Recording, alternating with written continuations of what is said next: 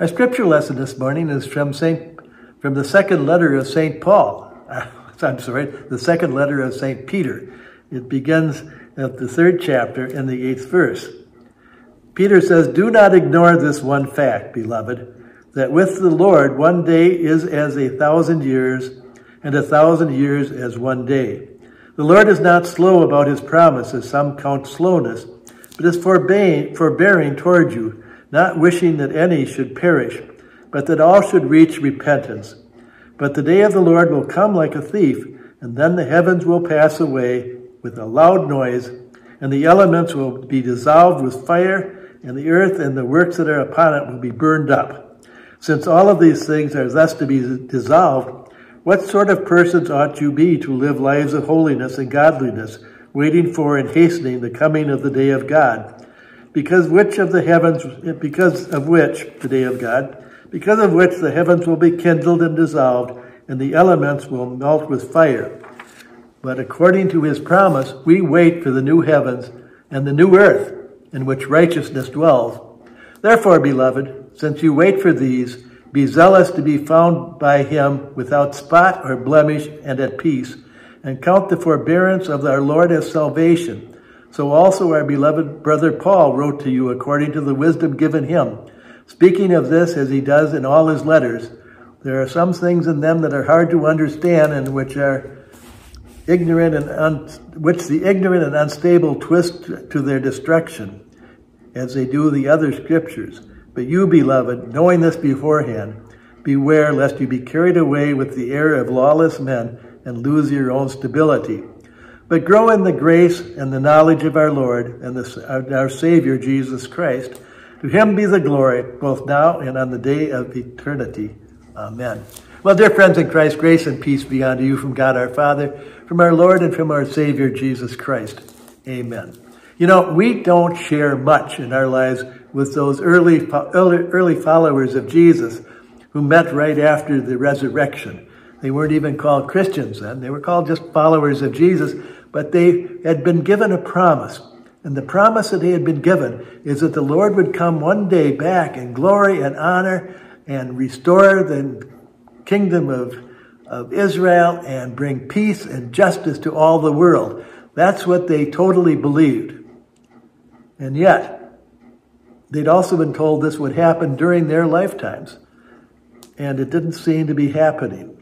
And what we share with them is we share the same hope for the glory of God, we share the same privilege of being God's people, and yet we also share the same anxiety that none of this seems to be getting better. We live in this world which is so filled with horror, with wars and rumors of wars, with natural disasters, with dictators here and dictators there, and people being put under under the foot of oppression. We look at the people of Ukraine who are trying to find, build a new life of freedom and instead are being invaded by their neighboring Russia. We look at, we look at Israel and Palestine where thousands and thousands of people are dying and from bombs and horror and rockets keep coming up from Gaza and down from Israel.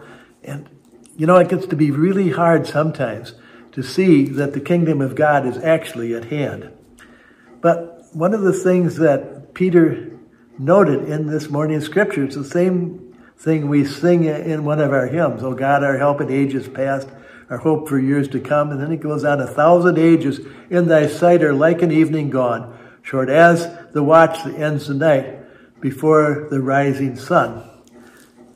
I think what scripture is trying to tell us is that our time and our expectations are not necessarily God's time and God's expectations that God is working to create his world on his timeline and not on ours.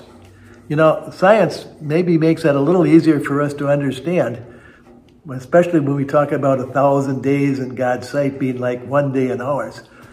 Uh, maybe a century or so ago, a little more than that, the physicist Albert Einstein theorized the theory of relativity, which has since been proven, that time is not just a constant, but time is relevant to speed. And what he said is that and this is very hard for me to understand, but I, I do understand the basic concept that the closer you get to the speed of light, the slower time passes. And we know that in our time because that theory is what underlies most of what I rely on. For example, the scientists know that they have to calibrate satellites running hundreds of miles up in the sky around the Earth at a fantastic rate of speed. They have time sp- passes slower on those satellites than it does on Earth. And if I want my GPS and my watch to work, if I want my cell phone to work at all, I, the engineers have to take into context the fact that that satellite we're booming, beaming stuff off of, that satellite is moving at a relative speed closer or slower than ours is.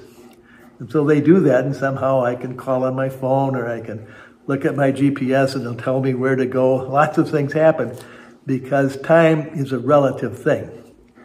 So too, Peter says, with the way of God. Not necessarily that there's a speed and that there's a relativity, but that God who created the earth 14 billion years ago, 4 billion years ago, the God who created the heaven and the earth doesn't necessarily take his timeline into my expectations. And so the promise that we've been given at Christmas is just this that a better world is coming, that God is creating a world of justice and peace. And I can be part of building that but I cannot be part of determining when it happens. All I can do is live my life in such a way that at any time I'm called to meet the Lord. At any time, I'm ready by dint of having lived a life of trust and openness and justice, of listening to what Jesus told us about serving the poor and the sick and the imprisoned, all the things that the Bible tells us are going to be part of God's kingdom are available to us now, excuse me, in our own individual lives. So what Peter is saying is, God has given me today to do what I can do to make this a better world. And I'd better use today because this is the only day I have. In God's kingdom, this might be one step forward. In mine, it might be my last. And so I urge us all at this Christmas season to pay attention to what God promises and then act as if we're living that way. And that is the good news. Thanks be to God. Now let us pray. Our Father in heaven, we do thank you for the blessings you've given us. Excuse me. We lift our prayers for those who suffer, for the hungry and for the homeless and for the victims of wars in Ukraine and in Israel and Palestine and all over the world. We pray for those who are sick. We pray for those who were victims of famine and natural disasters. We pray for those who are in hospitals and nursing homes. We, Lord, we pray for those who help, for the police officers and firefighters and utility workers, for all the um, for the um, doctors and nurses and the teachers, the farmers, the parents, we pray for our president, for our governor, for all the men and women in the armed forces. And we pray for one another as we remember the words that you taught us. Our Father who art in heaven, hallowed be thy name. Thy kingdom come. Thy will be done on earth as it is in heaven. Give us this day our daily bread, and forgive us our debts, as we, excuse me, we forgive our debtors, and lead us not into temptation, but deliver us from evil. For thine is the kingdom, and the power, and the glory forever. Amen. Now may the Lord bless you and keep you, and make God's face shine upon you and be gracious unto you. May the Lord lift up the light of God's countenance upon you. Give each of you God's peace. Thank you so much for watching this. We hope you have a blessed week.